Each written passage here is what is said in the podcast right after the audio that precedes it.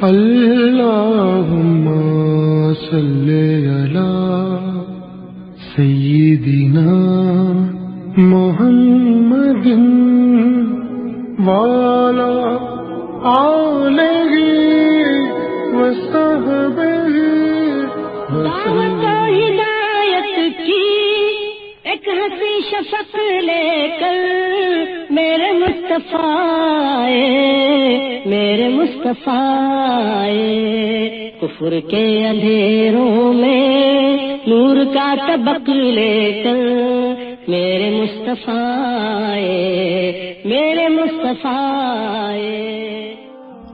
Episode 50 الرحیق المختوم مہاجرہ عورتوں کی واپسی سے انکار اس کے بعد کچھ مومنہ عورتیں آ گئیں ان کے اولیاء نے مطالبہ کیا کہ حدیبیہ میں جو صلح مکمل ہو چکی ہے، اس کی روح سے انہیں واپس کیا جائے۔ لیکن آپ نے مطالبہ اس دلیل کی بنا پر مسترد کر دیا کہ اس دفعہ کے متعلق معاہدے میں جو لفظ لکھا گیا تھا، وہ یہ تھا۔ اور ہمارا جو آدمی آپ کے پاس جائے گا، آپ اسے لازمن واپس کر دیں گے۔ آہ، وہ آپ ہی کے دین پر کیوں نہ ہو۔ لہذا عورتیں اس معاہدے میں سرے سے داخل ہی نہ تھیں۔ پھر اللہ تعالی نے اسی سلسلے میں یہ آیت بھی نازل فرمائی، اے اہل ایمان، جب تمہارے پاس مومن عورتیں ہجرت کر کے آئیں تو ان کا امتحان لو۔ اللہ ان کے ایمان کو بہتر جانتا ہے۔ پس اگر انہیں مومنہ جانو تو کفار کی طرف نہ پلٹاؤ، نہ وہ کفار کے لیے حلال ہیں۔ اور نہ کفار ان کے لیے حلال ہیں۔ البتہ ان کے کافر شوہروں نے جو مہر ان کو دیے تھے، اسے واپس دے دو۔ پھر تم پر کوئی حرج نہیں کہ ان سے نکاح کر لو جبکہ انہیں ان کے مہر ادا کرو اور کافر عورتوں کو اپنے نکاح میں نہ رکھو۔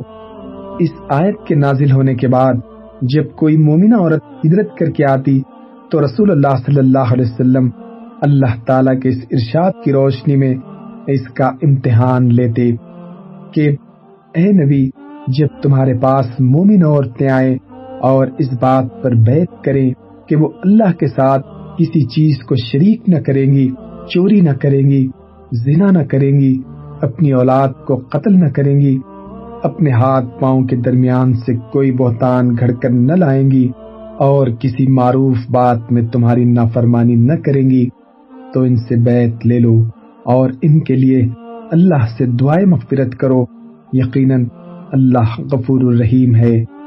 چنانچہ جو عورتیں اس آیت میں ذکر کی ہوئی شرائط کی پابندی کا عہد کرتی، آپ صلی اللہ علیہ وسلم ان سے فرماتے کہ میں نے تم سے بیعت کر لی، پھر انہیں واپس نہ پلٹاتے۔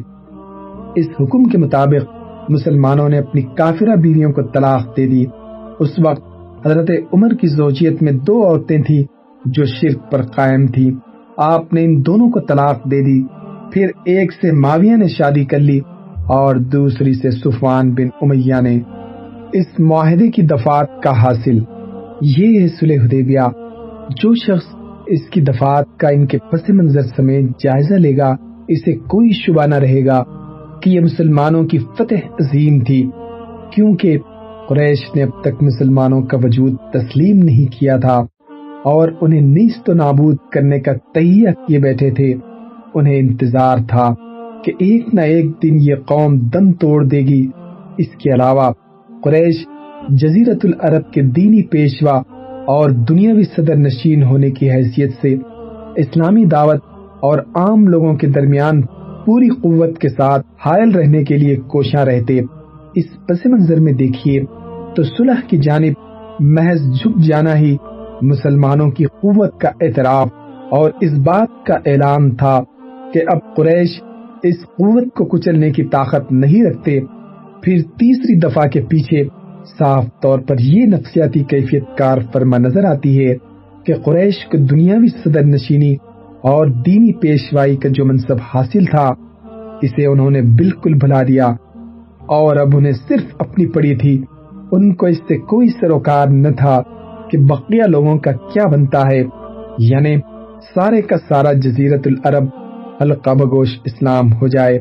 تو قریش کو اس کی کوئی پرواہ نہیں اور وہ اس میں کسی طرح کی مداخلت نہ کریں گے کہ قریش کے عزائم اور مقاصد کے لحاظ سے یہ ان کی شکست فاش نہیں ہے اور مسلمانوں کے مقاصد کے لحاظ سے یہ فتح مبین نہیں ہے۔ آخر اہل اسلام اور ادا اسلام کے درمیان جو قریض جنگیں پیش آئی تھیں، ان کا منشا اور مقصد اس کے سوا کیا تھا کہ عقیدے اور دین کے بارے میں لوگوں کو مکمل آزادی اور خود مختاری حاصل ہو جائے یعنی اپنی آزاد مرضی سے جو شخص چاہے مسلمان ہو اور جو چاہے کافر رہے۔ کوئی طاقت ان کی مرضی اور ارادے کے سامنے روڑا بن کر کھڑی نہ ہو۔ مسلمانوں کا یہ مقصد تو ہرگز نہ تھا کہ دشمن کے مال ضبط کیے جائیں، انہیں موت کے گھاٹ اتارا جائے اور انہیں زبردستی مسلمان بنایا جائے۔ یعنی مسلمانوں کا مقصود صرف وہی تھا جسے علامہ اقبال نے یوں بیان کیا ہے، شہادت ہے مطلوب و مقصود مومن، نہ مال غنیمت، نہ کشور کشائی۔ آپ دیکھ سکتے ہیں کہ اس صلح کے ذریعے مسلمانوں کا مذکورہ مقصد اپنے تمام اجزاء اور لوازم سمیت حاصل ہو گیا اور اس طرح حاصل ہو گیا کہ بسا اوقات جنگ میں فتح مبین سے ہمکنار ہونے کے باوجود حاصل نہیں ہو پاتا۔ پھر اس آزادی کی وجہ سے مسلمانوں نے دعوت و تبلیغ کے میدان میں نہایت زبردست کامیابی حاصل کی۔ چنانچہ مسلمان افواج کی تعداد جو اس صلح سے پہلے تین ہزار سے زائد کبھی نہ ہو سکی تھی، وہ محض دو سال کے اندر فتح مکہ کے موقع پر دس ہزار ہو گئی۔ دفعہ نمبر دو بھی درحقیقت اس فتح مبین کا ایک جز ہے، کیونکہ جنگ کی ابتدا مسلمانوں نے نہیں، بلکہ مشرقین نے کی تھی۔ اللہ کا ارشاد ہے۔ یعنی پہلی بار انہی لوگوں نے تم لوگوں سے ابتدا کی، جہاں تک مسلمانوں کی تلایا گردیوں اور فوجی گشتوں کا تعلق ہے۔ تو مسلمانوں کا مقصود ان سے صرف یہ تھا کہ قریش اپنے احمقانہ غرور میں اللہ کی راہ روکنے سے باز آ جائیں اور مساویانہ بنیاد پر معاملہ کر لیں۔ یعنی ہر فریق اپنی اپنی ڈگر پر گامزن رہنے کے لیے آزاد ہے۔ اب غور کیجیے کہ دس سالہ جنگ بند رکھنے کا معاہدہ آخر اس غرور اور اللہ کی راہ میں رکاوٹ سے باز آنے ہی کا تو عہد ہے۔ جو اس بات کی دلیل ہے کہ جنگ کا آغاز کرنے والا کمزور بے دستپا ہو کر اپنے مقصد میں ناکام ہو گیا۔ جہاں تک پہلی دفعہ کا تعلق ہے، تو یہ بھی در حقیقت مسلمانوں کی ناکامی کی بجائے کامیابی کی علامت ہے، کیونکہ یہ دفعہ در حقیقت اس پابندی کے خاتمے کا اعلان ہے، جسے قریش نے مسلمانوں پر مسجد حرام میں داخلے سے متعلق آیت کر رکھی تھی۔ البتہ اس دفعہ میں قریش کے لیے بھی تشفی کی اتنی سی بات تھی کہ وہ اس ایک سال مسلمانوں کو روکنے میں کامیاب رہے۔ مگر ظاہر ہے کہ یہ وقتی اور بے حیثیت فائدہ تھا۔ اس کے بعد اس صلح کے سلسلے میں یہ پہلو بھی قابل غور ہے کہ قریش نے مسلمانوں کو یہ تین رعایتیں دے کر صرف ایک رعایت حاصل کی، جو دفعہ چار میں مذکور ہے۔ لیکن یہ رعایت حد درجے معمولی اور بے وقت تھی اور اس میں مسلمانوں کا کوئی نقصان نہ تھا۔ کیونکہ یہ معلوم تھا کہ جب تک مسلمان رہے گا، اللہ، رسول اور مدینت الاسلام سے بھاگ نہیں سکتا۔ اس کے بھاگنے کی صرف ایک ہی صورت ہو سکتی ہے کہ وہ مرتد ہو جائے۔ قاہ ظاہراً قاہ در پردہ اور ظاہر ہے کہ جب مرتد ہو جائے تو مسلمانوں کو اس کی ضرورت نہیں، بلکہ اسلامی معاشرے میں اس کی موجودگی سے کہیں بہتر ہے کہ وہ الگ ہو جائے۔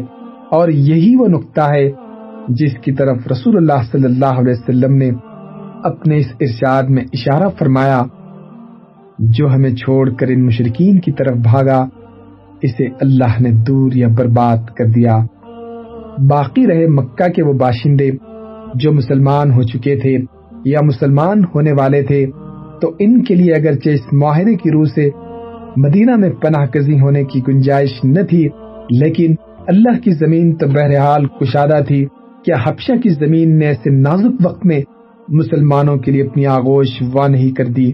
جب مدینے کے باشندے اسلام کا نام بھی نہ جانتے تھے، اسی طرح آج بھی زمین کا کوئی ٹکڑا مسلمانوں کے لیے اپنی آغوش کھول سکتا تھا۔ اور یہی بات تھی جس کی طرف رسول اللہ صلی اللہ علیہ وسلم نے اپنے اس ارشاد میں اشارہ فرمایا، ان کا جو آدمی ہمارے پاس آئے گا اللہ اس کے لیے کشادگی اور نکلنے کی جگہ بنا دے گا۔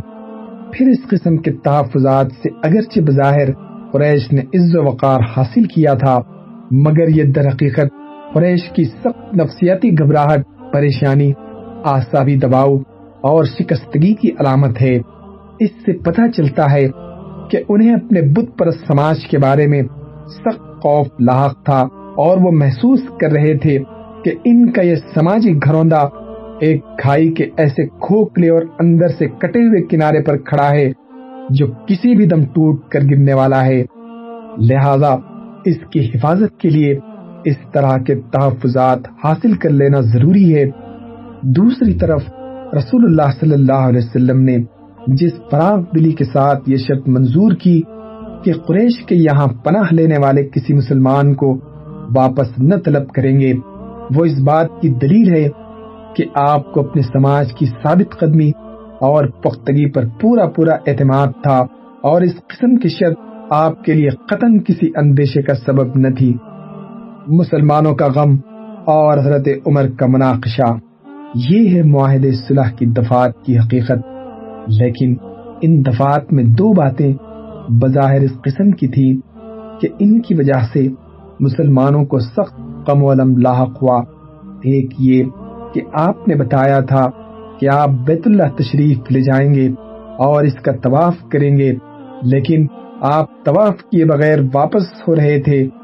دوسرے یہ کہ آپ صلی اللہ علیہ وسلم اللہ کے رسول ہیں اور حق پر ہیں، اور اللہ نے اپنے دین کو غالب کرنے کا وعدہ کیا ہے۔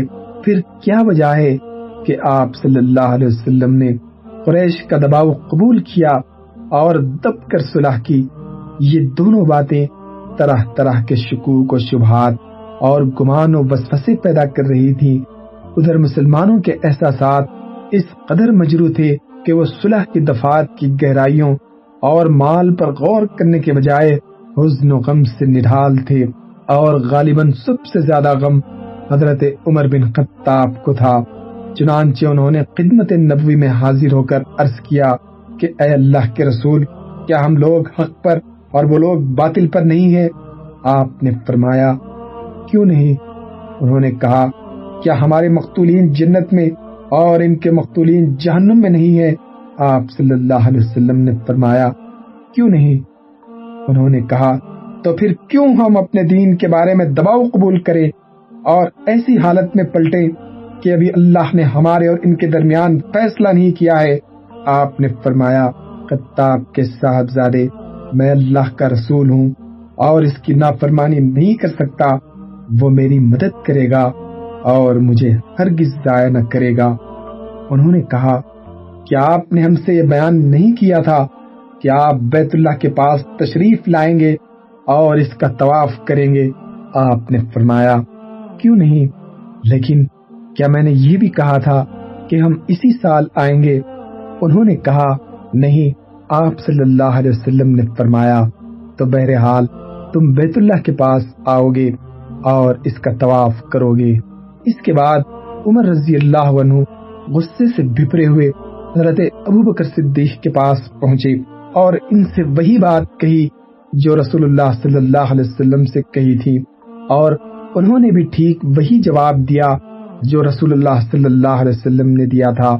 اور عقیر میں اتنا اور اضافہ کیا کہ آپ صلی اللہ علیہ وسلم کی رکاب تھامے رہو، یہاں تک کہ موت آ جائے، کیونکہ اللہ کی قسم آپ حق پر ہیں۔ اس کے بعد، انا فتح نالک فتح مبینہ کی آیات نازل ہوئی، جس میں صلح کو فتح مبین قرار دیا گیا۔ اس کا نزول ہوا تو رسول اللہ صلی اللہ علیہ وسلم نے حضرت عمر بن قطاب کو بلایا اور پڑھ کر سنایا۔ وہ کہنے لگے، یا رسول اللہ، یہ فتح ہے؟ فرمایا ہاں اس سے ان کے دل کو سکون ہو گیا اور واپس چلے گئے۔ بعد میں حضرت عمر کو اپنی تقسیر کا احساس ہوا تو سخت نادم ہوئے۔ خود ان کا بیان ہے کہ میں نے اس روز جو غلطی کی تھی اور جو بات کہہ دی تھی، اس سے ڈر کر میں نے بہت سے اعمال کیے۔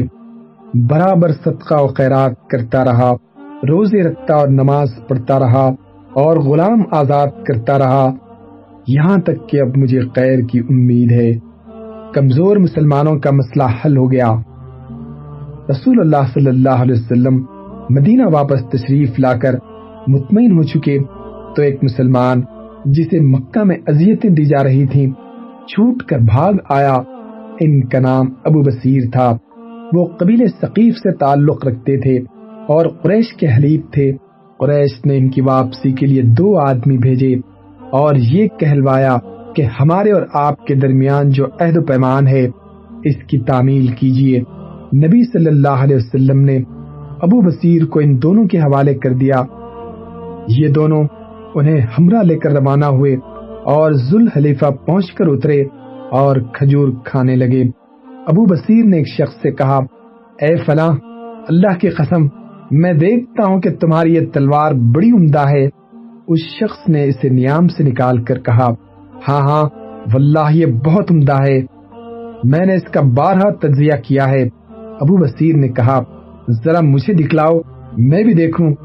اس شخص نے ابو بصیر کو تلوار دے دی اور ابو بصیر نے تلوار لیتے ہی اسے مار کر ڈھیر کر دیا۔ دوسرا شخص بھاگ کر مدینہ آیا۔ اور دوڑتا ہوا مسجد نبوی میں گھس گیا۔ رسول اللہ صلی اللہ علیہ وسلم نے اسے دیکھ کر فرمایا، اس نے قطرہ دیکھا ہے۔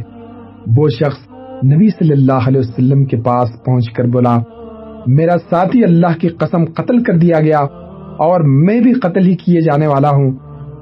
اتنے میں ابو بصیر آ گئے اور بولے، یا رسول اللہ اللہ نے آپ کا عہد پورا کر دیا۔ آپ نے مجھے ان کی طرف پلٹا دیا۔ پھر اللہ نے مجھے ان سے نجات دے دی۔ رسول اللہ صلی اللہ علیہ وسلم نے فرمایا، اس کی ماں کی بربادی ہو، اسے کوئی ساتھی مل جائے تو یہ جنگ کی آگ بھڑکا دے گا۔ یہ بات سن کر ابو بصیر سمجھ گئے کہ اب انہیں پھر کافروں کے حوالے کیا جائے گا۔ اس لیے وہ مدینہ سے نکل کر ساحل سمندر پر آ گئے۔ ادھر ابو جندل بن سہیل بھی چھوٹ بھاگے اور ابو بصیر سے آ ملے۔ اب قریش کا جو آدمی بھی اسلام لا کر بھاگتا، وہ ابو بصیر سے آ ملتا۔ یہاں تک کہ ان کی ایک جماعت اکٹھی ہو گئی۔ اس کے بعد ان لوگوں کو ملک شام آنے جانے والے کسی بھی قریشی قافلے کا پتہ چلتا تو وہ اس سے ضرور چھیڑ چھاڑ کرتے اور قافلے والوں کو مار کر ان کا مال لوٹ لیتے۔ قریش نے تنگ آ کر نبی صلی اللہ علیہ وسلم کو اللہ اور قرابت کا واسطہ دیتے ہوئے یہ پیغام دیا کہ آپ انہیں اپنے پاس بلا لیں۔ اور اب جو بھی آپ کے پاس جائے گا معمون رہے گا۔ اس کے بعد نبی صلی اللہ علیہ وسلم نے انہیں بلوا لیا اور وہ مدینہ آ گئے۔ کبار قریش کا قبول اسلام۔ اس معاہدے صلح کے بعد سات ہجری کے اوائل میں حضرت عمر بن آس خالد بن ولید اور عثمان بن طلحہ رضی اللہ عنہم مسلمان ہو گئے۔ جب یہ لوگ خدمت نبوی میں حاضر ہوئے تو آپ صلی اللہ علیہ وسلم نے فرمایا، مکہ نے اپنے جگر گوشوں کو ہمارے حوالے کر دیا ہے۔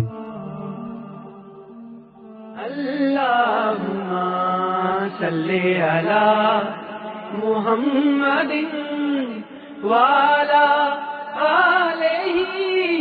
وصحبه وسلم. اللهم